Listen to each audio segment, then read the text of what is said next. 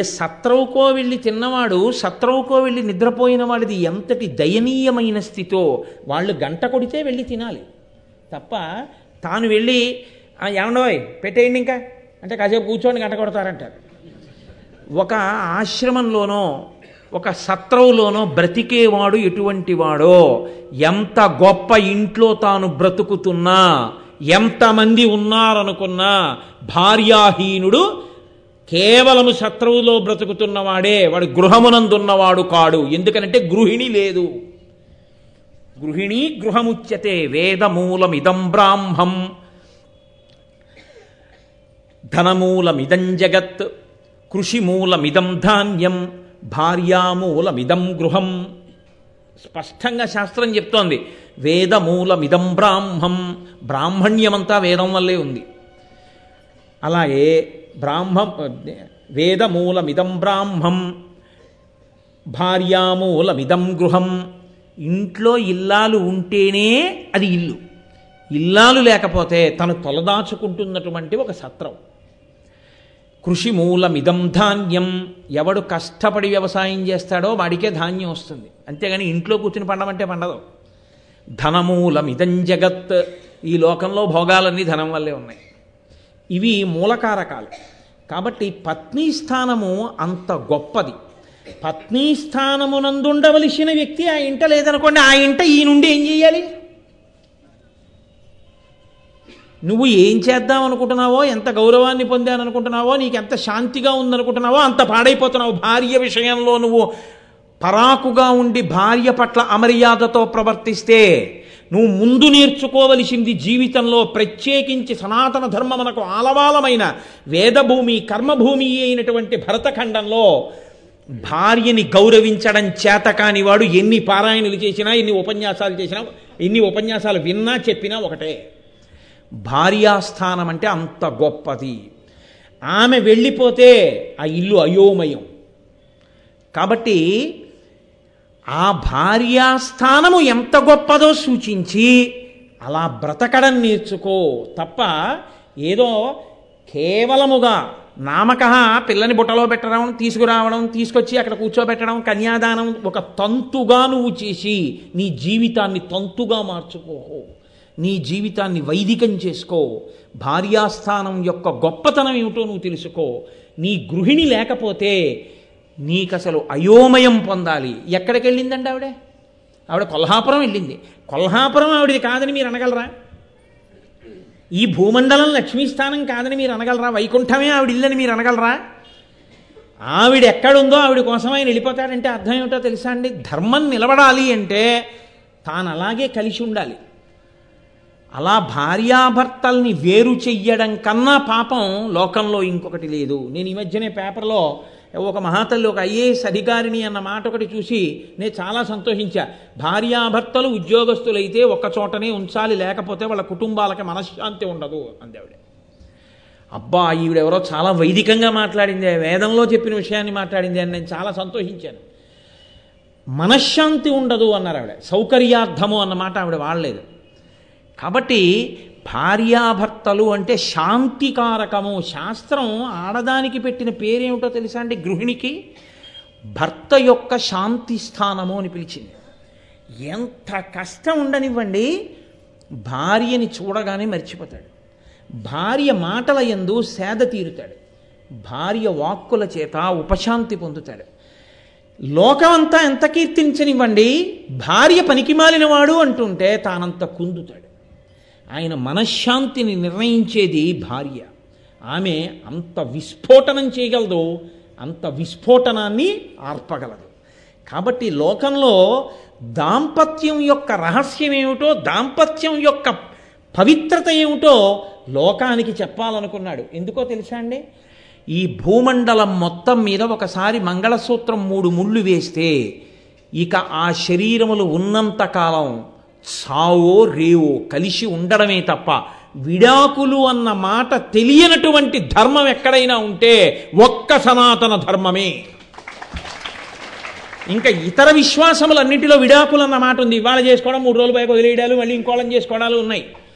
సనాతన ధర్మంలో అలా లేదు. ఎంత చేయరాని తప్పు చేయనివ్వండి, ఉద్ధరించుకుని పక్కన కూర్చోబెట్టుకోవడమే కానీ అసలు విడిచిపెట్టేయడం విడాకులు ఇవ్వడం తెలియదు. అసలు విడిచిపెట్టేయడం విడాకులు ఇవ్వడం తెలిస్తే గౌతముడు అహల్యకు విడాకులు ఇవ్వాలి. అహల్య ఎంత చేయరాని దోషం చేసింది. అంత దోషం చేసినటువంటి అహల్యని ఏ తపస్సు చేస్తే ఆ దోషం పోతుందో చెప్పి ఆ దోషం నివృత్తి అయ్యేటట్టు చేసి మళ్ళీ తెచ్చి తన పక్కన కూర్చోబెట్టుకుని మహానుభావుడురా గౌతముడంటే, మహాతల్లిరా అహల్య అంటే అని ఆవిడికి పూజనీయమైన స్థానాన్ని కల్పించి ఉద్ధరించినవాడు భర్త.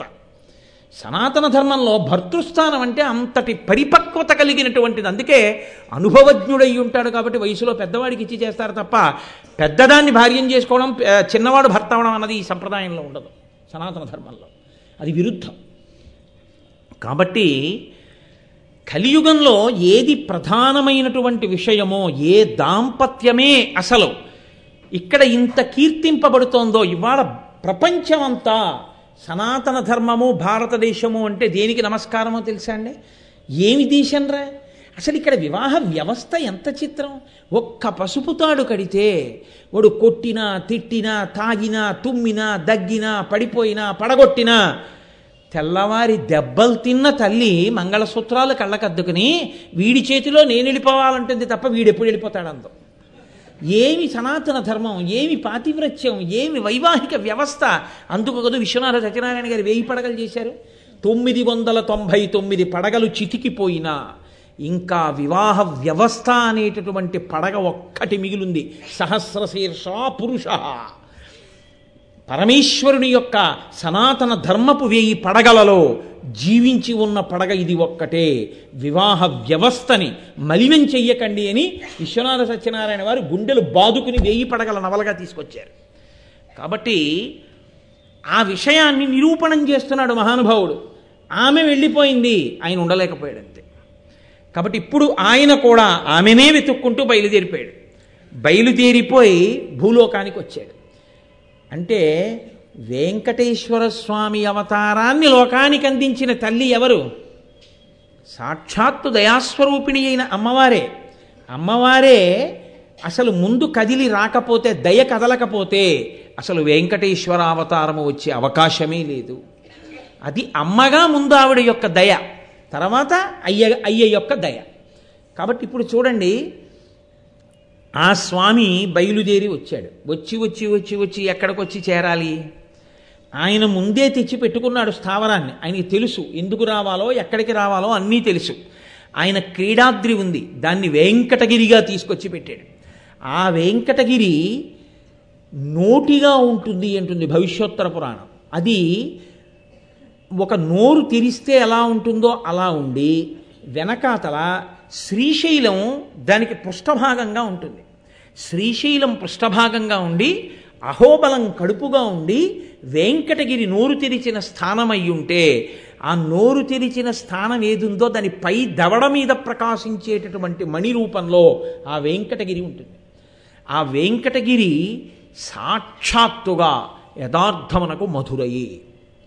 ఒకానొకప్పుడు ఈ కృష్ణ భగవానుడు నడయాడినటువంటి మధురానగరం ఏదుందో ఆ మధురానగరమే ద్వాపరయుగాంతం తర్వాత రామచంద్రమూర్తి నడయాడినటువంటి అయోధ్యానగరపు తేజస్సు త్రేతాయుగం తర్వాత కలియుగంలో అయోధ్య మధుర కలిసి వెంకటాచలంగా వచ్చాయి.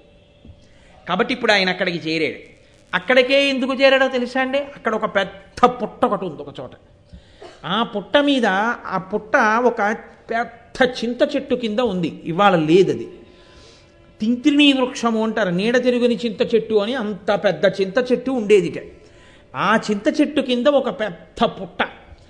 ఆ పుట్టలో శ్రీనివాసుడు వెంకటేశ్వరుడు అందులోకి ప్రవేశించాడు. ఆయనకి ఎవరు పెట్టారు వెంకటేశ్వరుడు అని పేరు? ఎవ్వరూ పెట్టలేదు. ఆయన వచ్చింది ఎందుకు? పాపమును తొలగించడానికి వచ్చాడు. పాపమనగా ఈశ్వరుణ్ణి చేరకుండా అడ్డుపడుతున్న ప్రతిబంధకం. చిత్రగుప్తుడి ఖాతాలో వ్రాసుకోవలసిన విషయం నరకమునందు ప్రవేశించడానికి సోపానము.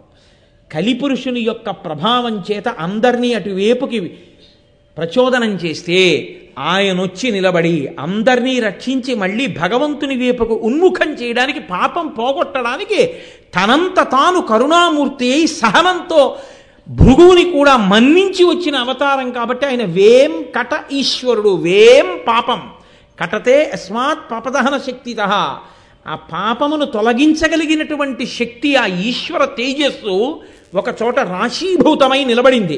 నకృతం దైవ సంఘైశ్చ నకృతం విశ్వకర్మణ స్వేచ్ఛయా క్రీడతే తత్ర ఇచ్చారూపం విరాజిత.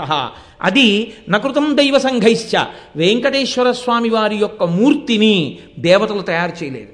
నకృతం విశ్వకర్మణ, దాన్ని విశ్వకర్మ చెక్కలేదు. స్వేచ్ఛయా క్రీడతే తత్ర ఇచ్చారూపం విరాజిత, నేనిలా నిలబడతాను అని పరమాత్మయే నిలబడ్డాడు. అది శిల కాదు, అది శిల అని అనుకుంటారు, అందుకే ఇప్పటికీ చెమట పడుతుంది అని చెప్తారు. అక్కడ స్వామికి చెమట పడుతుంటుంది, ప్లోత వస్త్రంతో తుడుస్తారు అని. అంత దివ్య తేజస్సు కాబట్టే ఒకానొకప్పుడు కొన్ని యుగములలో కొన్ని వేల సంవత్సరములు తపస్సు చేసినటువంటి వాళ్ళకి ఆయన పాదములకు ఉన్నటువంటి వేళ్లలో బొటనవేలి గోటికి చివర ఉన్నటువంటి కాంతిని చూడడానికి అంత తపస్సు చేయవలసి వచ్చింది. శూరులు తొల్లియే విభుని శోభిత పాదనక ప్రభావళించేరి భవాంధకారముల చెందక ఉందురు అట్టిదేవునిన్ వైరముతోడనైన గెలువందను పంపి శుభంబు చేసే నిష్కారణమైన ప్రేమ ఇదే కంసుని పోలు సఖుండు కల్గునే అంటారు పోతనగారు భాగవతంలో అక్రూడి చేత చెప్పిస్తూ.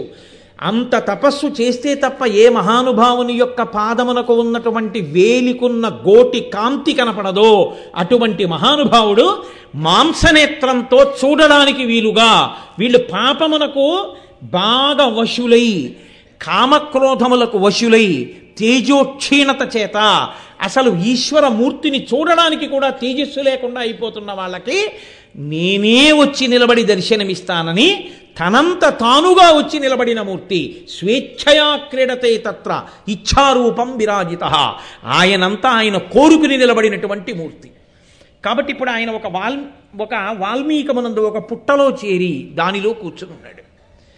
ఇప్పుడు ఆయన ప్రకటనము కావాలి, వచ్చేసింది అవతారం. స్వామి వచ్చేసి వెంకటాచల పర్వతం మీద కూర్చున్నారు. వెంకటాచల పర్వతం మీద ఎందుకు కూర్చోవాలి? ఆ పర్వతానికి కూడా అదే శక్తి, దానికి కూడా పాపమును కాల్చగలిగిన శక్తి ఉంది ఆ పర్వతానికి. కాబట్టి ఇప్పుడు ఆయన ఆ పుట్టలో ఉన్నారు.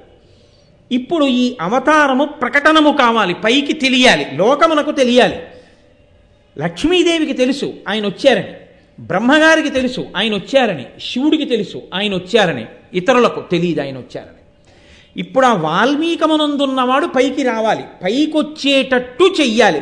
పైకొచ్చేటట్టు చెయ్యాలంటే ఏది చేస్తే ఆయన పైకొస్తాడో, ఎవరిని చూస్తే పైకొస్తాడో వాళ్ళగా రావాలి. కాబట్టి ఏం జరిగిందో తెలుసా అండి? బ్రహ్మాధేను శివో వత్సో గోపాలి కమలాలయా, లక్ష్మీదేవియే గోపకాంతగా మారింది, బ్రహ్మగారు ఆవుగా మారారు, శివుడు దూడగా మారాడు. ఈ ఆవు దూడని తీసుకుని చోళరాజు దగ్గరికి వచ్చి లక్ష్మీదేవి గోపకాంతగా ఆ ఆవుని దూడని అమ్మింది రాజుగారికి. ఆయనకి తెలియదు నేను కొనుక్కున్నది బ్రహ్మగారిని శివుణ్ణి అని. బ్రహ్మగారు శివుడే ప్రవేశించాలంటే గోవు యొక్క శరీరము వినా ఇంకొకటి మార్గం లేదు. కాబట్టి ఇప్పుడు ఆయన గోవుగా దూడగా వాళ్ళిద్దరూ వచ్చారు. లక్ష్మీదేవి చోళరాజుకి అప్పచెప్పి వెళ్ళిపోయింది. వెంకటేశ్వరావతార ప్రకటనము జరగాలంటే ఎంత కథ నడిచిందో చూడండి. చోళరాజు ఆ ఆవుని దూడని చూశాడు, మొట్టమొదటిసారి పితికిది ఎప్పుడు చూశారు పాలు, అబ్బో చాలా పాలిస్తోంది. ఈ గోవు ఈ దూడ ఈ రెండిటి తేజస్సు ఆశ్చర్యంగా ఉంది, నా కొడుక్కి పాలు పడతానంది రాణి అని ఆవిడంది. ఈ ఆవుని దూడని చాలా జాగ్రత్తగా రక్షించు అని. వాళ్ళిద్దరు ఎందుకు వచ్చారు? వెంకటేశ్వరావతార ప్రకటనం చేయించడానికి వచ్చారు. కాబట్టి ఇప్పుడు వాళ్ళిద్దరూ బయలుదేరి ఈ వాల్మీకము వెంకటాచలం ఎక్కడుందో అక్కడ వెతుక్కుంటూ తిరుగుతున్నారు ఆవు దూడ. ఆఖరికి బ్రహ్మగారికి కనపడింది ఆ పుట్ట. ఆయనకి తెలియదండి, నేను మీతో మనవి చేసింది అది ఒక బ్రహ్మమే మూడుగా ఉంటుందని. కాబట్టి ఆయన పుట్ట దగ్గరికి వెళ్ళి అందులోనే ఉన్నటువంటి తన తండ్రి విష్ణువుకి క్షీరధారల చేత అభిషేకం చేశాడు. ఆయన ఆ పుట్టలోనే కూర్చుని ఆ ఆవు యొక్క పాలు స్వీకరిస్తున్నాడు. వాల్మీకస్తం హరిం జ్ఞాత్వా తుతోష మనసా విధి, విధి అంటే బ్రహ్మగారు. వాల్మీకస్తం హరిం జ్ఞాత్వా, ఆ పుట్టలో ఉన్నటువంటి శ్రీమన్నారాయణుణ్ణి తెలుసుకున్నవాడై ఎంతో సంతోషాన్ని పొందాడు. అంత సంతోషం పొందినటువంటి బ్రహ్మగారు ఆవు రూపంలో ఉన్నాడు కాబట్టి ఆ శిరములు పితుకులలోంచి పాలధారలు పడ్డాయి. ఆ పడినటువంటి పాలధారల చేత వెంకటేశ్వరుడు అభిషిక్తుడయ్యాడు. అభిషిక్తుడై ఆ పాలన ఆయన తాగుతున్నాడు. ఈ ఆవు అక్కడ వరకు ఆయన ఒక్కడు సేవిస్తే చాలదు కదండి, ఈ అవతారం పైకి రావాలి, ఒక కారణం కలగాలి. ఆయన తగిన సమయం వస్తే కానీ ఆయన పైకి రాడు, ఆ సమయం ఏర్పడాలి, దానికి ఒక కారణం కలగాలి. ఇప్పుడు లోకానికి మొట్టమొదట ఆయన కనపడాలి. మొదట ఎవడు చూస్తాడు అన్నదే ఆశ్చర్యం ఈ లోకంలో, ఎవరికి కనపడతాడు ఆయన అన్నది. కాబట్టి ఆవు దూడ రోజు ఇంటికి వెళ్ళిపోతున్నాయి, ఇక్కడికి వచ్చి పుట్టలో పాలు పోసేస్తోంది, ఇంటికి వెళ్ళి పాలు ఇవ్వడం మానేస్తాం. రాణిగారికి కోపం వచ్చి ఆ గోపాల బాలుణ్ణి పిలిచి ఒక కొరడా తీసుకుని ఆయన్ని వీపు మీద పెద్ద పెద్ద దెబ్బలు కొట్టించి శిక్ష వేసింది. ఈ ఆవు పాలు ఇవ్వట్లేదు, నువ్వు పిండుకు తాగేస్తున్నావు, లేకపోతే పాలు ఎందుకు ఇవ్వదు? మొదటిచ్చిన ఆవు ఇప్పుడు పాలు ఎందుకు ఇవ్వట్లేదు, నువ్వు పిండుకు తాగుతున్నావు, లేదా దీని పాలు దూడ తాగేస్తుండాలి, ఏది జరిగినా నువ్వే కారణం అని చిన్న తప్పుకి చాలా పెద్ద శిక్ష వేసింది. రాణి వేయడం ఒకటి, రాజు వేయడం ఒకటి కాదు. ఇప్పుడు ఆ గోపాల బాలుడికి ఎక్కడ లేని బాధ కలిగింది. అరే రే, ఈ ఆవు రావడం కాదు కానీ ఇన్ని దెబ్బలు తిన్నాను, ఇన్ని అల నుంచి కొలువు చేస్తున్నాను, ఎప్పుడూ రాణిగారితో మాట అనిపించుకోలేదు, అటువంటి వాణ్ణి ఇంత మాట పడ్డాను, ఈ ఆవు ఏం చేస్తోందో నేను చూడాలనుకున్నాడు. ఆయన బాగా దాని వెనక ఉండి చూస్తున్నాడు. దాని వెనక ఉండి చూస్తున్నవాణ్ణి చూడలేనివాడా బ్రహ్మగారు? ఆయన చూస్తున్నాడు, నా వెనకాలే ఉన్నాడు గోపాల బాలుడు. ఆయనకి కావలసింది తన వెనక గోపాల బాలుడు వస్తున్నాడా ఇంకోటా కాదు, ఆయనకి కావలసింది వెంకటేశ్వరావతార ప్రకటనము జరగాలి. కాబట్టి ఆయన ఏం చేశాడు, సమంతా క్షీరధారయ, ఆ పుట్ట మీదకెళ్ళి శిరమలలోంచి పాలధార విడిచిపెట్టేస్తున్నాడు. ఉత్తర క్షణంలో ఇది చూసినటువంటి ఆ గొల్లపిల్లవాడికి ఎక్కడ లేని కోపం వచ్చేసింది. ఓరి ఈ ఆవు పుట్టలోకి వెళ్ళి పాలు పోసేస్తోంది, ఇలాంటి ఆవును ఎక్కడైనా చూసామా లోకంలో? వాడి బాధ ఏమిటో తెలుసా అండి, ఇప్పుడు నేను వెళ్ళి ఈ మాట రాణిగారికి చెప్తే ఆవిడ ఏమంటుందంటే, ఒరే నీకు నేనే దొరికానా, ఈ అబద్ధాలు, ఆవు పుట్టలో పాలు వచ్చిందా అని మళ్ళీ కొడుతుంది. అమ్మ మీరే వచ్చి చూడండి అంటే నన్ను వచ్చి చూడమంటావా అని ఇంకోటి కొడుతుంది. ఈ బాధ వ్యగ్రత కింద మారింది. కలియుగం అంటేనే ఓర్పు లేకపోవడం కదండి. ఆ కోపము యుక్తాయుక్త విచక్షణని చంపేస్తుంది. ఏ గోవులను రక్షించవలసిన వాడో ఆ గోపాల బాలుడు, దగ్గర ఉన్నటువంటి గొడ్డల్ని తీసి గిరగిరా తిప్పి ఆవు మీదకి విసిరేశాడు. కుఠారేణి తితీక్ష్ణి నాతాడితో వెంకటేశ్వర, లోపల ఉన్నవాడు పుట్టలో ఉన్నవాడికి పుట్టలోవి కనబడతాయి కానీ పుట్ట బయట ఆవు ఉంటే, ఆవు పాలు విడిచిపెడుతుంటే, ఆవుకి వెనక గొల్లవాడు ఉంటే, గొల్లవాడు గొడ్డలు విసిరితే ఆ గొడ్డలు వచ్చి ఆవు మీద పడిపోతుందని పుట్టలో కూర్చున్నవాడికి ఎలా తెలుస్తుంది? నాకు మీకు అయితే తెలియకపోవచ్చు, వెంకటేశ్వరుడికి ఎందుకు తెలియదు? ఆయనకి అన్నీ తెలుసు, సర్వజ్ఞుడు. కాబట్టి ఆయన గమనించాడు, అరే రే రే రే రే నన్ను నమ్ముకున్న ఆవు చచ్చిపోతుంది, ఆ గొడ్డలు తగిలిందో చచ్చిపోతుంది. ఇప్పుడు రెండు పెద్ద పెద్ద ప్రమాదములు జరుగుతున్నాయి. ఒకటి గోవధ, రెండు నన్ను నమ్ముకున్నటువంటి భక్తుడు చెనకబడుతున్నాడు. ఈ రెండు జరగకూడదు అని ఆయన వెంటనే ఏమన్నాడో తెలుసా అండి, ఏకేన తులసి మాత్ర దళేనాపి నరోత్తమ పూజయేత్ భక్తిభావేనా తమ్రక్షామితి మత్పణ అన్నాడు. నాకు ఇవ్వగలిగిందంటూ లోకంలో ఏం లేదు, అన్నీ నేను ఇచ్చినవి. పరమభక్తితో నా పాదముల మీద తులసి దళాన్ని ఎవరు సమర్పిస్తారో వాళ్ళ వెంట నేనుంటాను, వాళ్ళని పొదివి పట్టుకుంటాను. అటువంటిది నా కోసం పాలే విడిచిపెట్టినటువంటి నా కింకరుడైన ఈ బ్రహ్మగారిని నేను కాపాడద్దు? పైగా గోవు మరణించడమా? గోవు చనిపోకూడదంటే తనంత తాను శరీరాన్ని విడిచిపెట్టచ్చు తప్ప గోవుని చంపకూడదు. గోవుని చంపడం కన్నా మహాపాతకం లోకంలో ఇంకోటి లేదు. ఎందుచేత అంటే ఒక్కటే కారణం, బ్రహ్మగారి సృష్టి ఇవన్నీ. బ్రహ్మగారి సృష్టిలోని ప్రాణి కాదు గోవు. ఒకనకొకప్పుడు ద్వాదశాదిత్యులు, వాయువు, అగ్నిహోత్రుడు ముగ్గురు బ్రహ్మగారు ఒక హోమం చేస్తుంటే చూశారు. ఆయన హోమం చేసి జీవాత్మని సృష్టించాడు. అరే ఈయన జీవాత్మని సృష్టించాడు కాబట్టి మనం కూడా ఒక ఉత్కృష్ట ప్రాణిని సృష్టించగలమని వాళ్ళు ముగ్గురు కూర్చుని హోమం చేశారు. వాళ్ళు ముగ్గురు కూర్చుని హోమం చేస్తే ఆ హోమగుండంలోంచి బయటికి వచ్చింది ఆవు. కాబట్టి అది బ్రహ్మగారి సృష్టిలోనిది కాదు. ఆ ఆవుకి ప్రాయశ్చిత్తం చేసుకోవాలి అంటే ఏ పదార్థములను ఇవ్వాలో అది ఇవ్వగలిగినటువంటి స్థితి ఉన్న ప్రాణి అదొక్కటే. ఎందుకంటే పంచగవ్యములు అని ఉంటాయి, పంచగవ్య ప్రాసన అంటారు. ఆవు యొక్క మలము, ఆవు యొక్క మూత్రము, పాలు, పెరుగు, నెయ్యి, ఈ 5 పంచగవ్యాలు. ఏ దోషం చేసినా ప్రాయశ్చిత్తం అంటే ఈ పంచగవ్యాలు వాడాలి. ఏ హోమం చేసినా, యజ్ఞం చేసినా, యాగం చేసినా, లోకానికి శాంతి కలగాలన్నా, కోరికలు తీరాలన్నా, ఏది చెయ్యాలన్నా ఈ పంచగవ్యాలు వాడాలి. అసలు నిజానికి రేపు వెంకటేశ్వర స్వామి వారిని అక్కడ వాయుప్రతిష్ఠ చెయ్యాలన్నా కింద గోమయంతో అలకాలి. ఓసారి కొద్దిగా గోవు యొక్క ఆ గోమయం కలిపిన నీళ్లు అక్కడ చిలకరించకుండా స్వామిని తీసుకొచ్చి పెట్టకూడదు. భూశుద్ధి జరగాలి అంటే ఒక్క గోమూత్రం చేత గోపురీషం చే మాత్రమే జరుగుతుంది. దాని మూత్రపురీషములు అంత గొప్పవి.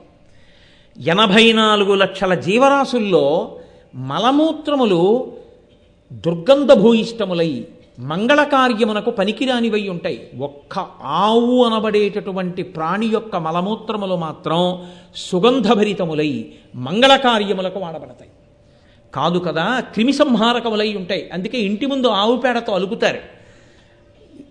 ఏదైనా మంగళకార్యం చేయవలసి వచ్చినా, హోమం చేసినా, యజ్ఞం చేసినా అక్కడ ఆవు పేడతోనే అలుకుతారు. ఆవు పేడ వెంటనే అంత శుద్ధిని చేస్తుంది. అసలు ఆ పాలు, ఆ పెరుగు, ఆ నెయ్యి లేకపోతే ఏ కార్యం జరగదు. ఎంత వేదం చదువుకున్న బ్రాహ్మణుడున్నా ఇవి లేనప్పుడు ఆయన ఏం చేస్తాడు? అందుకే గో బ్రాహ్మణేభ్య శుభమస్తు నిత్యం లోకా సమస్తా సుఖినో భవంతు. గోవు ఉంటే పంచగవ్యాలు వస్తాయి. పంచగవ్యాలతో మీకు హోమం చేయించగలిగిన వేదం చదువుకున్న బ్రాహ్మణుడు ఉంటే లోకమనకంతటికి శాంతి ఉంటుంది. అందుకని ముందు గో బ్రాహ్మణులకు శుభము కలుగుగాక అంది శాంతి మంత్రం. బ్రాహ్మణుడి కన్నా ముందు గోవుని చెప్పింది. అంత గొప్పది గోవు. మీరు లోకంలో ఒక వస్త్రద్వయం ఎవరికన్నా ఇస్తే వాళ్ళు పుచ్చుకుంటే మీరు ఒక వస్త్రద్వయాన్ని ఇచ్చారు అని మీ ఖాతాలో వేస్తారు. మీరు ఒక గోవుని దానం చేస్తే 1000 గోవులను దానం చేసిన ఫలితం మీ ఖాతాలో వేస్తారు. 1000 గోవులను పుచ్చుకున్న ఫలితం ఆయన ఖాతాలో వేస్తారు, పుచ్చుకున్న ఆయనకి. కాబట్టి ఆయన ఏం చేయాలో తెలుసా అండి? ఇతర దానములకు లేదు, గోదానం పుచ్చుకుంటే మాత్రం వెంటనే ఎక్కడికైనా పక్కకెళ్ళి కూర్చుని దానికి ఒక ప్రత్యేకమైన మంత్రం ఉంది, ఆ మంత్రాన్ని జపం చేసుకోవాలి. నేను ఒక్క గోవుని పుచ్చుకున్న ఫలితమే నా ఖాతాలో పడుగాక. లేకపోతే ఆయన 1000 గోవులు పుచ్చుకున్న ఫలితం పడిపోతుంది. ఆయన మంత్రజపం చేస్తే ఆయన ఒక గోవు పుచ్చుకున్నట్టు అవుతుంది, కానీ ఇచ్చిన ఆయన మాత్రం 1000 గోవులు ఇచ్చినట్టే వేసేస్తారు ఖాతాలో. అంత గొప్ప శక్తి కలిగినటువంటి ప్రాణి లోకంలో గోవు ఒక్కటే కాదు. కాదు, నేను మీకు ఒక మాట మనవి చేస్తాను. అధికారము అని ఒక మాట ఉంటుంది. అందరూ అన్ని కార్యాలు చెయ్యలేరు. అధికారాన్ని బట్టి కొంతమంది కొన్ని కార్యాలు మాత్రమే చేయగలుగుతారు. కానీ సర్వోత్కృష్టమైనటువంటి ఈశ్వరార్చనగా సాక్షాత్ ఈశ్వరుణ్ణి ముట్టుకుని మీకు పూజ చెయ్యాలని ఉంది. కంచి కామాక్షి అమ్మవారి యొక్క చేతి మీద గంధం రాయాలని ఉంది. మీరు రాయగలరా? కామాక్షి దేవాలయంలోకి వెళ్ళి వెంకటాచలంలో వెంకటేశ్వర స్వామి వారి అంతరాలయంలోకి ప్రవేశించి ఆయన మెడలో ఒక తులసిమాల వెయ్యాలని ఉంది. మీరు వెయ్యగలరా? మిమ్మల్ని అనుమతిస్తారా? లేకపోతే సప్తర్షి పూజలో కాశీలో ప్రదోషవేళ దాటిన తర్వాత మీరే కూర్చుని విశ్వనాథలింగానికి చెయ్యాలని ఉంది. మిమ్మల్ని అనుమతిస్తారా? మీకు ఈ కోర్కెలు తీరాలి అంటే అందరికీ కలిపి అధికారం ఇచ్చేస్తూ ఈశ్వరుడి చేత సృజింపబడిన ప్రాణి గోవు. గోవు డెక్కల దగ్గర మీరు కొంచెం ఇలా పసుపు రాశారనుకోండి, అది సాక్షాత్ జగదంబ పాదములకు అంటుతుంది ఆ పసుపు. గోవుకింత పచ్చిగడ్డి మీరు తీసుకెళ్ళి పెడితే పచ్చిగడ్డి అది తిందనుకోండి, వెంటనే ఏ ఫలితం వేస్తానని చెప్తుందో తెలుసా అండి వేదం? ఇది నా సొంతంగా చెప్తున్నాను అనుకుంటున్నారేమో, నేను వేదమంత్రముల యొక్క వ్యాఖ్యానాన్ని మీకు చెప్తున్నాను. 1 సంవత్సరం పాటు ప్రతిరోజు 100 యజ్ఞములు చేసిన వాడికి ఏ ఫలితం ఉంటుందో గోవుకి ప్రదక్షిణం చేసి గోవుకి పచ్చిగడ్డి పెట్టినటువంటి వాడికి అంత ఫలితం వేస్తారు. పితృదేవతలు తరించాలంటే అత్యంత సులభ మార్గం ఏమిటో తెలుసా అండి? గోశాలలో గరుకురాయి వేయడమే. గరుకురాయిని వేస్తారు, కొంచెం గరుగ్గా ఉంటుంది ఆ రాయి. ఆవుకి దురద ఉంటుంది, అది తోకతోటే గోక్కోవాలి. కానీ ఆ తోకతో గోక్కుందామంటే తోక చేతిగా అంతటిని గోకలేదు. ప్రత్యేకించి దాని గంగడోలు గోక్కోవాలంటే దానికి చాలా కష్టం. అప్పుడు గరుకురాయి వేస్తే ఆ గరుకురాయి దగ్గరికి వెళ్ళి రాపాడిస్తుంది. అందుకే గోశాలలో గరుకురాయి ఎవరు వేశారో వాళ్ళ పితృదేవతలు ఎన్ని పాపాలు చేసినా వాళ్ళని పాపాల నుంచి వినిర్ముక్తం చేస్తారు. దిలీపుడు గోవుకి సేవ చేసి కొడుకునికి అన్నాడు, అక్రూరుడు పుట్టడానికి కారణం అక్రూరుడి తాతగారు ప్రతిరోజు గోదానం చెయ్యబట్టి గాంధిని శఫల్కుడు వాళ్ళిద్దరికీ అక్రూరుడు పుట్టాడు. గోవు యొక్క మహాత్యం అంతా ఇంత కాదు. గోవు ఇంత గొప్పదైతే మళ్ళీ గోవులలో గొప్పతనాన్ని ఇంకా పెంచడానికి పరమేశ్వరుడు తను ఒక్కసారి చూస్తే కొన్ని గోవులు ఎరుపు రంగు పొందాయి. అవి కపిల గోవులయ్యాయి. కపిల గోవు గోవులలో మరింత శ్రేష్టం. కాబట్టి ఆ గోవు ఎక్కడ తిరుగుతుందో అసలు లోకంలో గృహస్థు ఏమని ప్రార్థన చేయాలో తెలుసా అండి?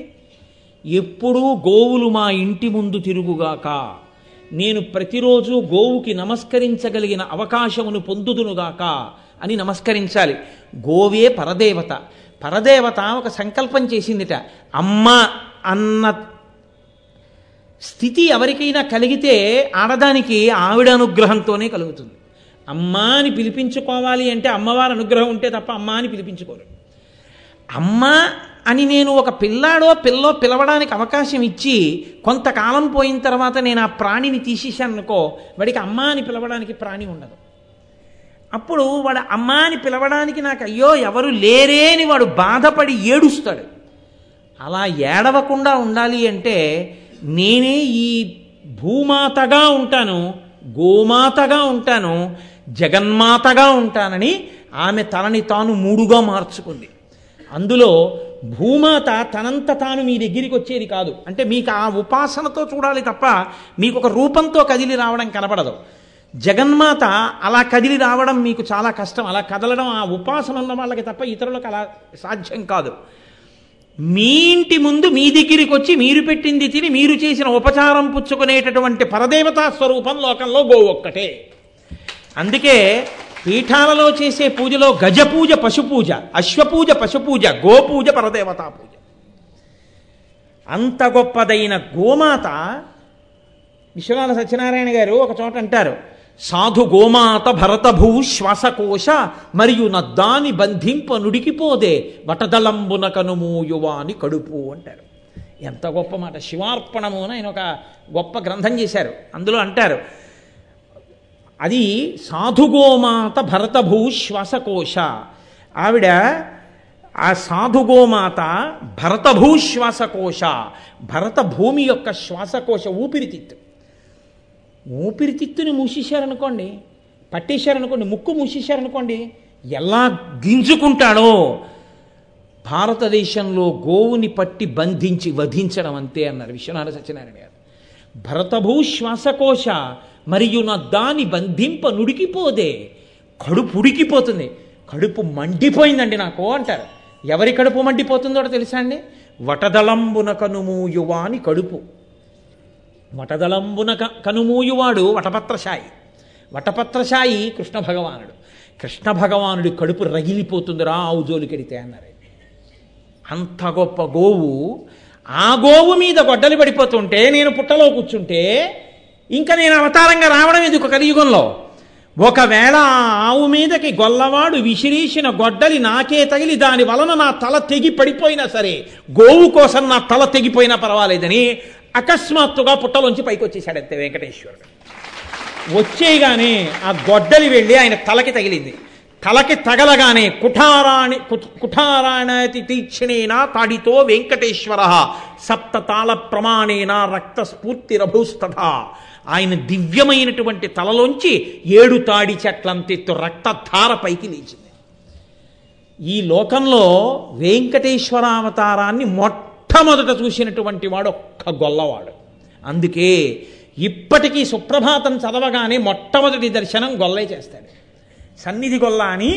అప్పుడు ఏ గొల్లవాడు చూశాడో ఆయన వంశీకులే ఇప్పటికీ వెంకటేశ్వర స్వామి వారి యొక్క సుప్రభాత దర్శనం చేస్తే ఆయనకి వెన్నపూస తాంబూలం బహూకరించి తర్వాత తెర తీసి మిగిలిన వాళ్ళకి సుప్రభాత దర్శనం ఇస్తారు. కాబట్టి ఒక గొల్లవానికి దర్శనమిచ్చాడు. కానీ ఆయన పరమేశ్వరుడి యొక్క ఆ స్వరూపాన్ని చూసి తట్టుకోలేక ఉద్విగ్నుడై ప్రాణం విడిచిపెట్టేశాడు. ఈ బ్రహ్మగారు ఆవు రూపంలో ఉన్నాడు కదండి, ఆయన గబగబా పరిగెత్తుకుంటూ ఆ చోళరాజు ఇంటికి వెళ్ళి పెద్ద ధ్వని చేసి అంబారావం చేశాడు. రాజు అరే ఆవుకి ఏ ఆపద కలిగింది ఇలా అరుస్తోందని. పూర్వం న్యాయఘంట అని ఉండేది. ఎవరు ఆపద కలిగినా గంట మోగిస్తే రాజుగారు బయటకు వచ్చేవారు. అంత గొప్పగా ఉండేది న్యాయ వ్యవస్థ ఒకప్పుడు. కాబట్టి గబగబా బయటికి వచ్చాడు రాజు. ఆవు ఏం చెప్తోందో ఆయనకు అర్థం కాలేదు. ఆవు వెంట బయలుదేరండి అన్నాడు. ఆవు వెంట బయలుదేరారు. ఆవు వెంట బయలుదేరి గబగబా వచ్చారు. అది ఆ వెంకటగిరి పర్వతం మీదకి వెళ్ళింది. ఆ వెంకటాచలానికి వెళ్ళి చూస్తే అక్కడ ఒక పెద్ద పుట్ట, పుట్ట నిండా నిత్తుటి ధారలు, అదంతా ఏరు కింద రక్తం ప్రవహిస్తోంది. గొల్లవాడు చచ్చిపోయి ఉన్నాడు. ఓ గొడ్డలి నిత్తుట్లో పడుంది. ఆయనకేం అర్థం కాలేదు చోళరాజుకి. అరే ఏమిటిదంతా, ఎందుకు ఇలా పడుంది? ఈ వెంకటాచల పర్వతం ఇంత గొప్పది కదా, ఇన్ని సెలయేళ్లతో ఉంది, ఇక్కడ ఇలా ఎందుకు జరిగిందని ఆయన తెల్లబోతున్నాడు. ఒక్కసారి వెంకటేశ్వర స్వామి వారు మళ్ళీ పుట్టలోంచి ప్రకటనమయ్యారు. అయి పిశాచో భవ దుర్బుద్ధే మద్దుఃఖాదనకర్మణ శుక్రవారేతు సాయాహ్నే కిరీటం ధారయామ్యహం కిరీటధారణే కాలే నేత్రే మే జలపూరితే అన్నారు. ఏమయ్యా, యుక్తాయుక్త విచక్షణ లేని శిక్ష వేశావు. ఒక ఆవు పాలివ్వకపోతే అంత దెబ్బ కొడతావా? చర్మంతో తయారు చేయబడినటువంటి ఆయుధాన్ని చేత్తో పట్టుకుని నీ భార్య కొట్టింది. దానివల్ల వాడు ఉద్ధతి పొంది గొడ్డలి ఆవు మీదకి విసిరాడు. గోవుని రక్షించే ప్రయత్నంలో నేను దెబ్బతిన్నాను. నా దుఃఖానికి కారణము నువ్వు అయ్యావు. కాబట్టి పిశాచోభవ దుర్బుద్ధి, నువ్వు పిశాచమగుదువుగాక, పిశాచమై తిరుగు అన్నాడు. ఆయన వెంటనే స్వామి పాదాల మీద పడి, అయ్యో ఇందులో నా తప్పే ఉంది, నా పరోక్షంగా ఉందేమో కానీ నేను ప్రత్యక్షంగా చేసిన అపరాధం ఏముందని అడిగారు. ఆయన అన్నారు, నా అవతారం రావడానికి ఇంకొక ప్రధాన కారణం పద్మావతీదేవిని నేను పరిణయం చేసుకోవాలి. ఆ పద్మావతీదేవిని పరిణయం చేసుకునేటప్పుడు నాకు కృష్ణావతారంలో ఉన్నటువంటి తల్లి యశోద ఇక్కడ వకుళమాతగా దర్శనమివ్వాలి. ఆ పద్మావతి పరిణయ సమయంలో నాకు మామగారు ఆకాశరాజు గారు శుక్రవారం నాటి సాయంకాలం వేళ నా తల మీద కిరీటం పెడతారు. ఆ కిరీటం పెట్టినప్పుడు నా కళ్ళల్లోంచి ఆనంద భాష్పాలు వస్తాయి. నా కళ్ళల్లోంచి ఆనంద భాష్పాలు వచ్చినప్పుడు నువ్వు మనశ్శాంతిని పొందుతావు. అప్పటి వరకు నువ్వు పిశాచమై తిరుగుతూ ఉండన్నారు. ఆ పిశాచ రూపం పొంది తిరిగినటువంటి రాజే తరువాతి కాలంలో స్వామి పుష్కరిణిలో స్నానం చేశాడు.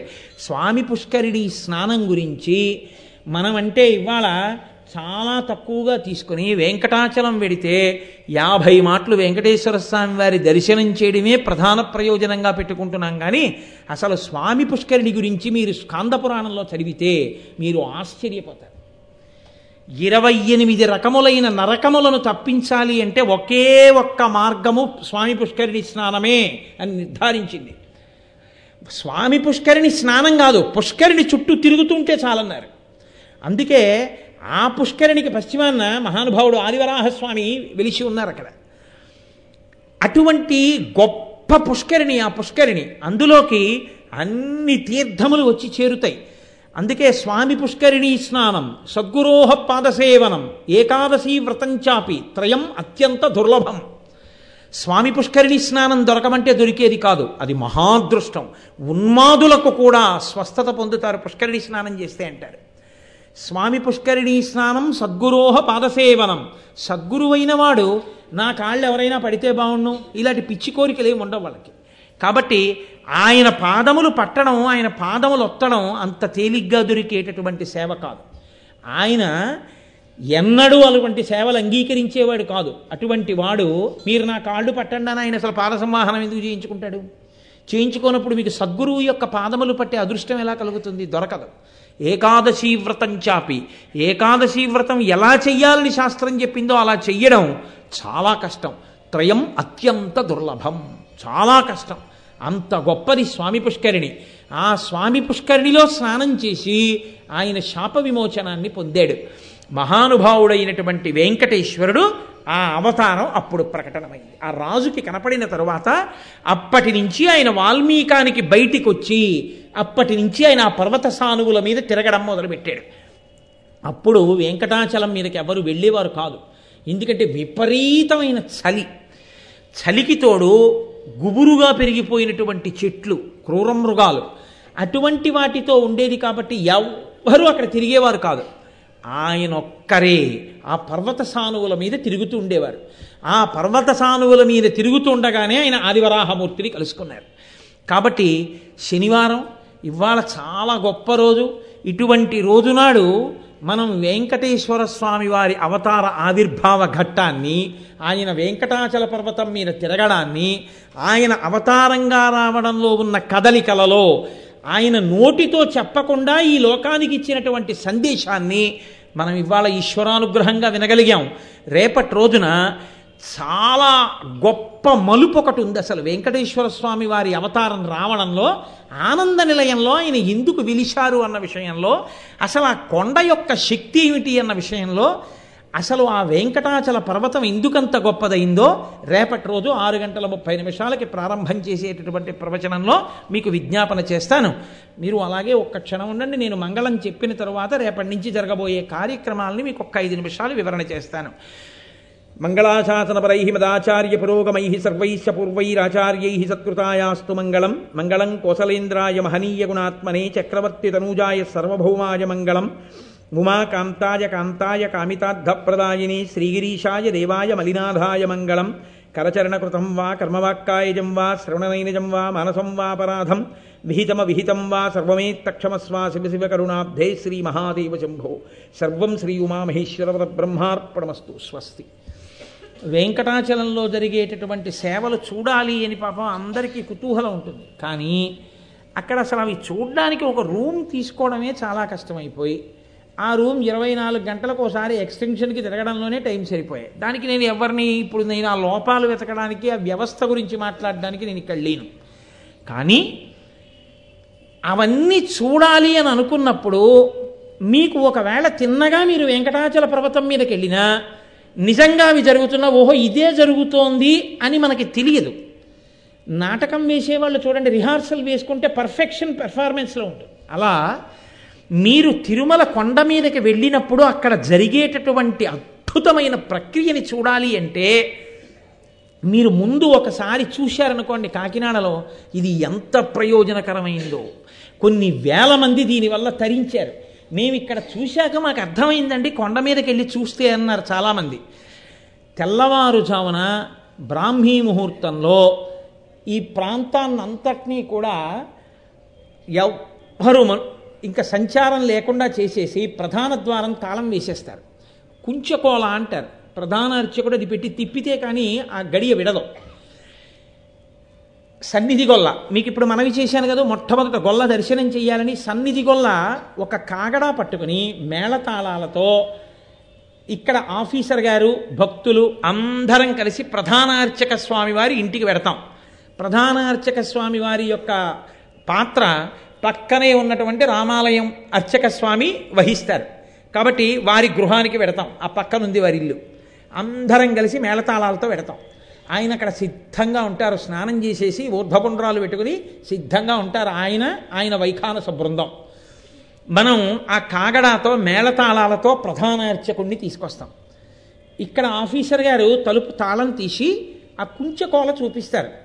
అది పెట్టి ఇలా అంటే కానీ గడియ రాదు. ఆ కుంచకోల మీ అందరికీ చూపిస్తారు ఎల్లుండి పొద్దున్న. ఆ కుంచకోలతో వెంకటాచలంలో తలుపు ఎలా తీస్తారో అలా తీస్తారు. ఆ తలుపు తీశాక మనందరం లోపలికి వస్తాం. వెంకటాచలంలో మనందరం సుప్రభాతం చదవడాన్ని అంగీకరించారు. ఎందుకు అంగీకరించారంటే ఒకటే కారణం, అదేం వాళ్ళు అయ్యో వీళ్ళు చదవకుండా చేసేద్దామని కాదు. ఒక్కొక్కళ్ళు ఒక్కొక్కలా చదివినా, తప్పులు చదివినా ఈశ్వరుడు ముందు బాగుండదని అలా చెయ్యనివ్వరు. కానీ మనం ఇక్కడ స్వేచ్ఛగా, సంతోషంగా అజ్ఞానినామయా దోషాన శేషాన్ విహితాన్ హరే క్షమస్వత్వం క్షమస్వత్వం శేషశైల శిఖామణి, తప్పుంటే మన్నించవయా అని ఇలా ఒక బారు తీరుతాం. తీరి వెంకటేశ్వర సుప్రభాతం పుస్తకాలు తెచ్చుకుంటే కౌసల్యా సుప్రజా రామ పూర్వా సంధ్యా ప్రవర్తతే ఉత్తిష్ట నరశార్దూల కర్తవ్యం దైవమాన్ధికం అని ఒక బృందం వాళ్ళు అంటారు. ఉత్తిష్టోత్తిష్ట గోవింద ఉత్తిష్ట గరుడధ్వజ ఉత్తిష్ట కమలాకాంత త్రైలోక్యం మంగళం కురు అని అవతల వాళ్ళు అంటారు. ఇలా సుప్రభాతం అంతా అయిపోగానే ఒక్కసారి మంగళధ్వని చేస్తారు. మీరు కళ్ళు మూసుకుని వింటే తిరుమల గుడి గంటలు ఎలా వినపడతాయో అలాగే వినపడతాయి. ఈసారి మీరు జాగ్రత్తగా కళ్ళు మూసుకుని విన్నా, మీరు కొంచెం దూరంగా నిలబడి విన్నా, తలుపులు తీసి దర్శనమిచ్చేటప్పుడు వెంకటాచల గుడి గంటలు ఎలా మోగుతాయో అలా మోగుతాయి ఈసారి. ఆ గంటలు మోగుతుండగా మొట్టమొదట అక్కడ ఎలా పెడతాడో అవన్నీ మీకు చూడడం అంత తేలిక కాదు. సన్నిధి గొల్ల కాగడా పట్టుకుని ఆ పక్క నుంచి పైకెక్కి మొట్టమొదటి దర్శనం మూల విరాట్ని కాగడా వెలుతురులో చూసి ఆయన కిందకి దిగుతాడు. దిగిన తర్వాత ఆయనకి వెన్నపూసతో కూడిన తాంబూలాన్ని బహూకరిస్తారు. ఆ తాంబూలం తీసుకుని ఆయన పక్కకు వచ్చిన తర్వాత సుప్రభాత దర్శనం తెర తీసి మొట్టమొదట సువాసినితో ప్రారంభం. మొదట ఆడవాళ్ళు చేస్తారు, తర్వాత పురుషులు చేస్తారు. సుప్రభాత దర్శనం అంతా అయిపోయిన తర్వాత సోమవారం నాడు రక్షాబంధనాలు కడతారు. ఎవరెవరు ఈ ఉత్సవంలో యాజమాన్యం తీసుకుంటున్నారో వాళ్ళందరూ ఈ 7 రోజులు ఏ కారణం చేత వాళ్ళు ఆ సేవ చేసుకునే అదృష్టానికి దూరము కాకుండా వాళ్ళని వెంకటేశ్వరుడు రక్షించుగా కానీ వాళ్ళకి రక్షాబంధనం కట్టి వాళ్ళ మెళ్ళల్లో ఒక పతకాన్ని వేస్తారు. పతకం అంటే ఒక మాల వేస్తారు. వేసి ఆ రక్షాబంధనాన్ని సమంత్రకంగా కడతారు. విశేష పూజ అని సోమవారం నాడు జరుగుతుంది. అది అయిపోయిన తర్వాత ప్రతిరోజు కూడా ఏకేన తులసి మాత్రదళేనాపి నరోత్తమ పూజయేద్భక్తి భావేన, ఒక్క తులసి దళం వేస్తే చాలు పొంగిపోతాడు. ఇక్కడే వెంకటాచల వైభవం జరుగుతోంది కాబట్టి యాజమాన్యం ఉన్న వాళ్ళందరికీ ప్రతిరోజు ఒక్కొక్క రకమైన వెంకటేశ్వర స్వామి వారి మూర్తిని ఇస్తారు. ఆ మూర్తికి తులసి దళాలతో అందరూ కలిపి నామం చెప్తుండగా శేషాద్రి నిలయాయ శ్రీ వెంకటేశాయ నమః అంటుంటారు. ప్రతి నామానికి శేషాద్రి నిలయాయ శ్రీ వెంకటేశాయ నమః అంటూ ఉండడం, తులసిదళం వేస్తుండడం. విశేష పూజ రక్షాబంధనము అయిపోయిన తర్వాత 108 నామాలతో పూజ ఉంటుంది. ఈ పూజ అయిపోయిన తర్వాత నైవేద్యం ఉంటుంది.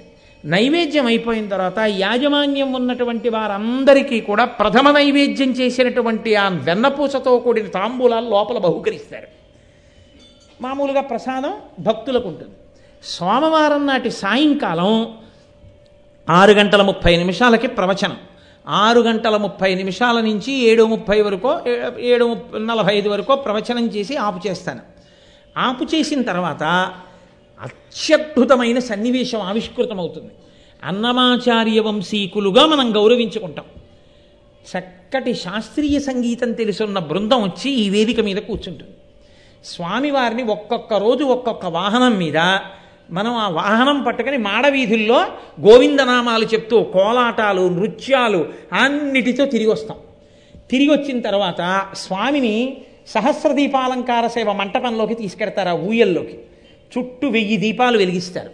ఆ 1000 దీపాల మధ్యలో శ్రీనివాసుడు ఉభయనాంచారులతో ఊయల ఊగుతుండగా ఇక్కడ కూర్చుని అన్నమాచార్య వంశీకులుగా పరిగణింపబడి గౌరవింపబడేవారు అంటే మనం ఆ గౌరవం ఇచ్చేవాళ్ళు ఎవరుంటారో వాళ్ళు. మనం అలా భావన చేసుకుంటాం. నిజంగా వాళ్ళు ఆ వంశీకులని కాదు, మనం ఆ భావన చేత. వాళ్ళు 2 కీర్తనలు చేస్తారు. వైదిక బృందం వేదం చదువుతారు. మంగళధ్వని జరుగుతుంది. అక్కడ ఎలా జరుగుతుందో అలా సహస్రదీపాలంకార సేవ జరుగుతుంది. సహస్రదీపాలంకార సేవ జరిగిన తరువాత స్వామివారి మూర్తుల్ని ఇక్కడికి తీసుకొచ్చి పవళింపు సేవ చేస్తారు. పవళింపు సేవలో తరిగొండ వెంగమాంబ గారి యొక్క హారతితోటి పూర్తవుతుంది.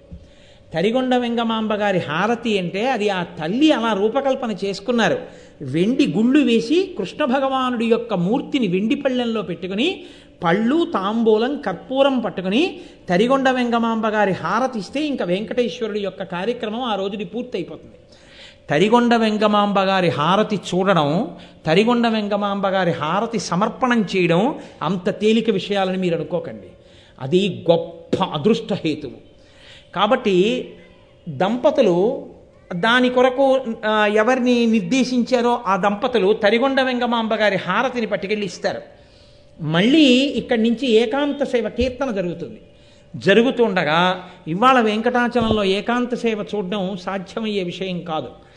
ఆ ఏకాంత సేవ కీర్తన జరుగుతుండగా స్వామివారికి పట్టె మంచం తీసుకొచ్చి పట్టుపరుపేసి పడుకోబెట్టి ఏకాంత సేవ చేస్తారు.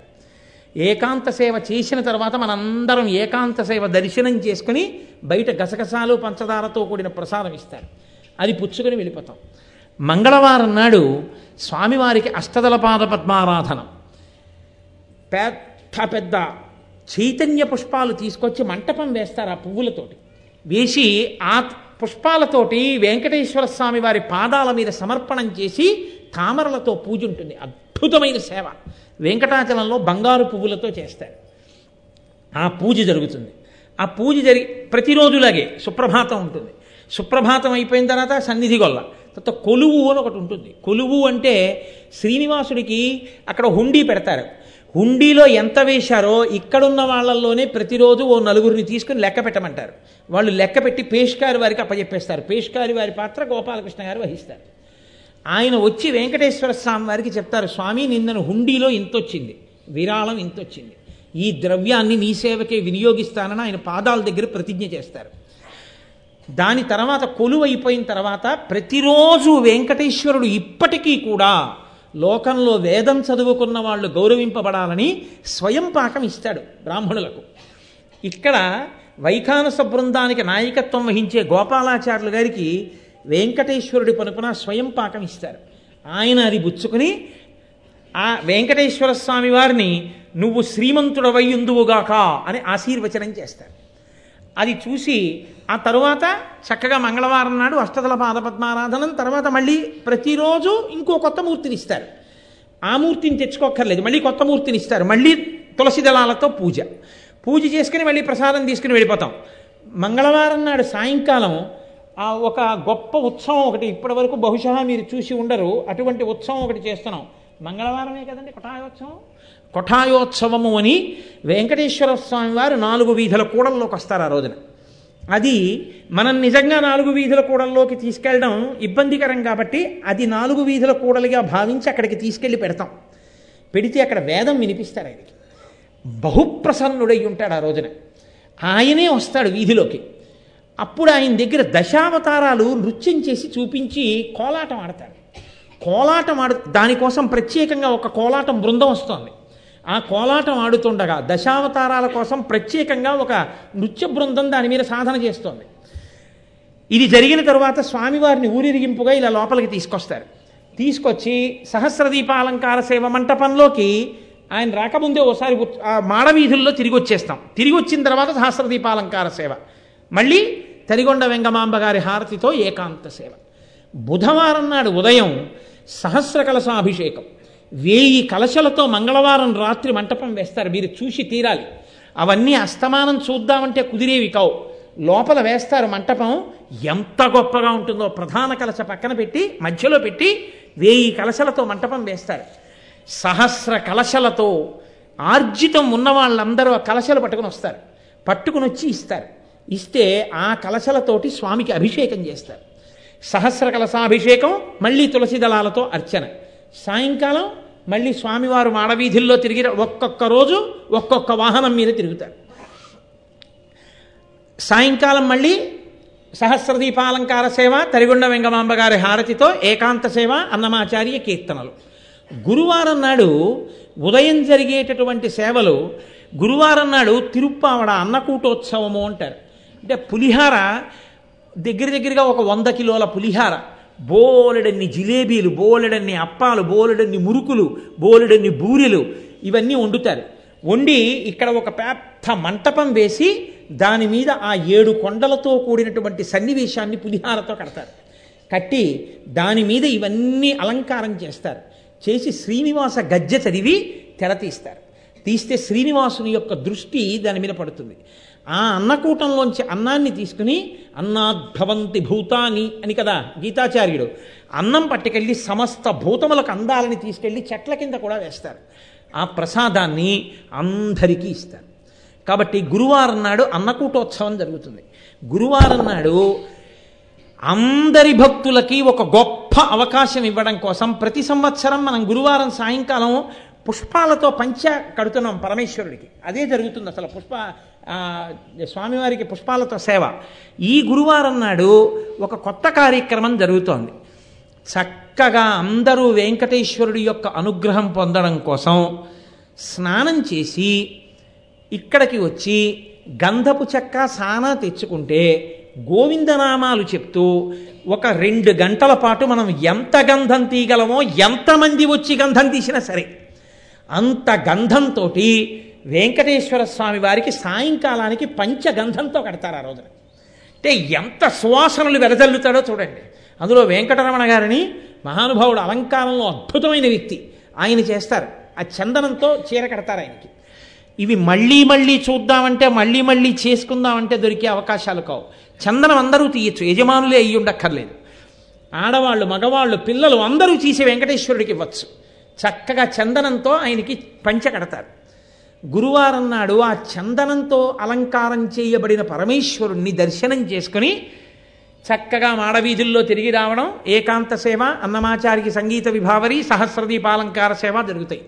శుక్రవారం నాడు తెల్లవారుజామున సుప్రభాతం జరిగి తెర తీసేటప్పటికీ ఆ చందనమూర్తి మనకి దర్శనమిస్తాడు. మళ్ళీ శుక్రవారం ఉదయం కూడా ఆ చందనమూర్తిగా ఉండగా స్వామివారికి పూరాభిషేకం. కొన్ని వందల లీటర్ల ఆవు పాలతో చేస్తున్నాం ప్రతి సంవత్సరం మనం. భక్తులు ఎంత పదార్థం తెచ్చి ఇచ్చేస్తున్నారో. ఆ వెంకటరమణ గారు ఆ చేసి ఆయన గోడలు జారిపోతున్నాయి, బాబో ఇదేం కాకినాడండి అంటుంటారు. అయినా ఆయనకి అంత ఉత్సాహం, అంత సంతోషంగా చేస్తారు. చక్కగా సహస్రఛిద్ర పాత్రతోటి ఆ ఆవు పాలు, పెరుగు, తేనె, నెయ్యి, పంచదార వీటన్నిటితో సుగంధ ద్రవ్యాలతో స్వామికి అభిషేకం చేసి శుక్రవారం నాడు ఇచ్చే మూర్తి కూడా అలాగే ఉంటుంది. అభిషేకమూర్తిని మీకు ఇస్తారు ఆ రోజున పూజ చేయడానికి. శుక్రవారం నాడు లక్ష్మీ సహిత వెంకటేశ్వరుణ్ణి ఇస్తారు, ఆ పచ్చబట్టలతో అభిషిక్తుడైన స్వామికి. ఆ రోజున అమ్మవారికి కుంకుమార్చన కూడా జరుగుతుంది. శుక్రవారం నాడు సాయంకాలం మహానుభావుడు మళ్ళీ వాహనం మీద తిరుగుతాడు. ప్రతిరోజు ప్రవచనం ఉంటుంది. సాయంకాలం అన్నమాచార్య సంగీత విభావరి, తరిగొండ వెంగమాంబ గారి హారతి జరుగుతాయి. శనివారం సెకండ్ సాటర్డే వచ్చింది. ఆ రోజు సుప్రభాతం అయిపోయిన తర్వాత విష్ణు సహస్రనామ స్తోత్ర పారాయణ చేస్తూ స్వామివారికి తులసితో అర్చన. తులసితో అర్చన పూర్తయిన తర్వాత ఒక గొప్ప ఉత్సవం పార్వేట ఉత్సవము అని ఒక ఉత్సవం సంవత్సరంలో 2 పర్యాయాలు చేస్తుంటారు వెంకటాచలంలో. అది చూస్తే మనలో ఉన్న క్రూర మృగాలు నశిస్తాయి. ఆ పక్కన ఒక పెద్ద అరణ్యాన్ని ఒక దాన్ని సృష్టిస్తారు. ఆ అరణ్యంలో 2 పులులు, జింకలు అన్నీ పెడతారు. వెంకటేశ్వర స్వామి వారు బయలుదేరి కృష్ణాలయానికి పెడతారు. కృష్ణాలయంలో సన్నిధి గొల్ల కూర్చుని ఆయనకు ఆ రోజున పదార్థాలని పెడతాడు తినమని. స్వామివారు గొల్ల పెట్టిన పదార్థాలని తిని ఓ పంచెల చాపు గొల్లకిస్తారు ఆ రోజున. ఆయన చేతులకి తాకించి ఆ పంచి ఇస్తారు. ఆ పంచె సన్నిధి గొల్లకి బహుమానం చేసి వేటకు అలా వస్తారు ఆయన. ఆ రోజు చాలా తమాషాగా ఉంటారు. ఓ శిబికని ఎక్కొస్తారు, ఓ ఈట పట్టుకుని వచ్చి. అది మీరు చూసి తీరాలి శనివారం నాడు ఉదయం. అద్భుతమైన ఉత్సవం. వెంకటేశ్వర స్వామి వారు వేటాడడానికి అరణ్యంలోకి పరిగెడతారు. ఆ పల్లకీలో పరిగెత్తుకుంటూ వెళ్ళి దూరం నుంచి ఆ పులి మీదకి ఆ ఈట విసిరి వెనక్కి తిరగరు. అలాగే గబగబా మోస్తున్న వాళ్ళు భుజం మార్చేసుకుని వెనక్కి పరిగెడతారు వెంకటేశ్వర స్వామి వారు. అంటే అలా ఉన్న అలా అలా అలా అలా పెడతారు. అలా 3 పర్యాయాలో 4 పర్యాయాలో వచ్చి ఆఖరికి ఆ ఈట పులికి కూర్చుకుంటుంది. వేట పూర్తయిపోతుంది. పారువేట ఉత్సవం అంత గొప్పగా జరుగుతుంది. శనివారం నాటి సాయంకాలం మళ్ళీ స్వామి వాహనం మీద ఊరెరుగుతాడు. మళ్ళీ తరిగొండ వెంగమాంబ గారి ముత్యాల హారతి, అన్నమాచార్య సంగీత విభావరి, ప్రవచనం, ఏకాంత సేవ. ఆదివారం నాడు ఉదయం స్వామివారికి గొప్ప ఊరిరిగింపు. అన్ని వాహనాల మీద. ప్రతి సంవత్సరం మన జీవితాన్ని ధన్యం చేసుకోవడానికి సువాసినులందరికీ పేలాలు, సుగంధ జలాలు ఇస్తున్నారు. కన్యపిల్లలందరికీ కూడా అవి ఇచ్చి చల్లుతూ రమ్మంటున్నారు. ఏడాదికి ఒక్కసారి మనం పొందుతున్న గొప్ప అవకాశం అది. ఇన్ని వాహనాల మీద జగన్నాథపురం నుంచి స్వామి బయలుదేరి వస్తారు. ఎన్నో ఏర్పాట్లు చేస్తున్నారు. ఈసారి జగన్నాథపురం విశ్వాలయం నుంచి ఇన్ని బృందాలు బయలుదేరుతున్నాయి అక్కడి నుంచి. ఇవన్నీ ఊరిరిగింపుగా ఇన్ని వాహనాలతో కలిసి అక్కడి నుంచి దగ్గరగా మనకి ప్రతి సంవత్సరం ప్రారంభంలోనే 2 కిలోమీటర్లు ఉంటుంది ఆ ప్రొసెషన్. మెయిన్ రోడ్డుకి ఆపోజిట్లో మనం ఇలా బయలుదేరి వచ్చి ఇక్కడికి వస్తాం. వచ్చిన తరువాత ఇంతమంది సమక్షంలో అందరికీ కూడా మధుపర్కం ఇస్తారు, చక్కటి ఆ పానీయం. అది తాగి అందరం కూర్చుని స్వామివారికి శాంతికర కళ్యాణం జరుగుతుంది. శాంతికర కళ్యాణం చూసిన తరువాత ఉదయం వేళలో అందరికీ గొప్ప లడ్డూ బహూకరింపబడుతుంది. అందరూ ఆ లడ్డూ బహుమానం తీసుకుని ప్రసాదం తిని ఇంటికి వెళ్తారు. ఆదివారం కాబట్టి చక్కగా కాసేపు విశ్రాంతి తీసుకుని మళ్ళీ సాయంకాలం వచ్చేస్తే సాయంకాలం అన్నమాచార్య సంగీత విభావరి జరుగుతుంది. దానికి అన్నమాచార్య ప్రాజెక్ట్ నుంచి మా మూర్తి గారు వెళ్ళి ప్రత్యేకం అభ్యర్థించి తీసుకొస్తున్నారు. సరస్వతీ ప్రసాద్ గారని మహానుభావుడు, గొప్ప భక్తి తత్పరుడు, ఎంత గొప్పగా పాడతారో. ఆయన బృందం వస్తుంది ఏడాది.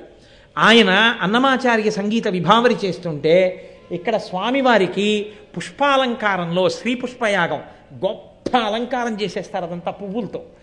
అందులో స్వామి పడుకుని ఆ రోజున దర్శనమిస్తారు. అద్దాలలో చూస్తారు అందరూ. చూసి యాజమాన్యం ఎవరికి ఉందో వాళ్ళందరికీ కూడా ఆ రోజున దంపత్తాంబూలాలు కూడా ఇస్తారు. వెంకటేశ్వర స్వామి వారి పనుపున ఆ దంపత్తాంబూలాలు కూడా చక్కగా కొబ్బరి బొండాలతో పుచ్చుకుంటారు. పుచ్చుకుని సోమవారం నాడు స్వామివారికి చక్రస్నానం. చక్రస్నానం ఎక్కడ అన్నది ఒక్కటి సస్పెన్స్, ఆదివారం నాడు చెప్తాను. అద్భుతమైన చక్రస్నానం కూడా జరుగుతుంది. ఇప్పుడు మనందరం కూడా ఆ చక్రస్నాన తీర్థాన్ని ప్రోక్షించుకోవచ్చు. సోమవారం చక్రస్నానంతో కార్యక్రమం పూర్తవుతుంది. కాబట్టి ఇది ప్రతిరోజు మనం 7 రోజుల పాటు అనుభవించడం కోసం ఏర్పాటు చేసుకున్న కార్యక్రమం. మీరెవ్వరూ ఊళ్ళెళ్ళకండి, మీ భార్యా బిడ్డల్ని పంపకండి, మీ బంధువులుంటే పిలిపించుకోండి. ఇంతకన్నా భాగ్యం జీవితంలో ఇంకోటి ఉండదు. పిలిపించుకొని రండి, మా ఊళ్ళో వెంకటాచల వైభవం జరుగుతోందని ఆ 4 రోజులు చక్కగా వాళ్ళకి అన్నం పెట్టి వాళ్ళకి ఆసరా ఇవ్వండి. మనందరం స్వామి సేవకులమే, అందరం సంతోషంగా సుప్రభాతం నుంచి ఏకాంత సేవ వరకు అద్భుతంగా ఈ కార్యక్రమాన్ని నిర్వహణ చేసుకొని వెంకటేశ్వర సేవలో కలౌ వెంకటనాయకః, మన కోసం బయలుదేరి వచ్చిన స్వామి ఆయన సేవలో తరిద్దాం. రేపటి రోజు ప్రవచనం అయిపోగానే ఉత్సవాల ప్రారంభ సూచనగా ధ్వజారోహణం జరుగుతుంది. స్వామికి గరుత్మంత పతాకాన్ని ఎగరేస్తారు. అది చాలా వైదికంగా లోపల ధ్వజస్తంభానికి ఎగరేస్తారు. ఆ కార్యక్రమాన్ని కూడా రేపటి రోజున చూసి చక్కగా ప్రసాదం తీసుకుని బయలుదేరుతారు. కానీ కాబట్టి రేపే ఉత్సవ ప్రారంభం ధ్వజారోహణంతో. కాబట్టి అందరూ బయలుదేరి రండి. చక్కగా ఎల్లుండి నుంచి ఇంకా మనకి పండగ సుప్రభాతంతో రేపే పండగ ప్రారంభం. కాబట్టి రేపు సాయంకాలం 6:30 తిరిగి ప్రవచనంలో కలుసుకుందాం. స్వస్తి.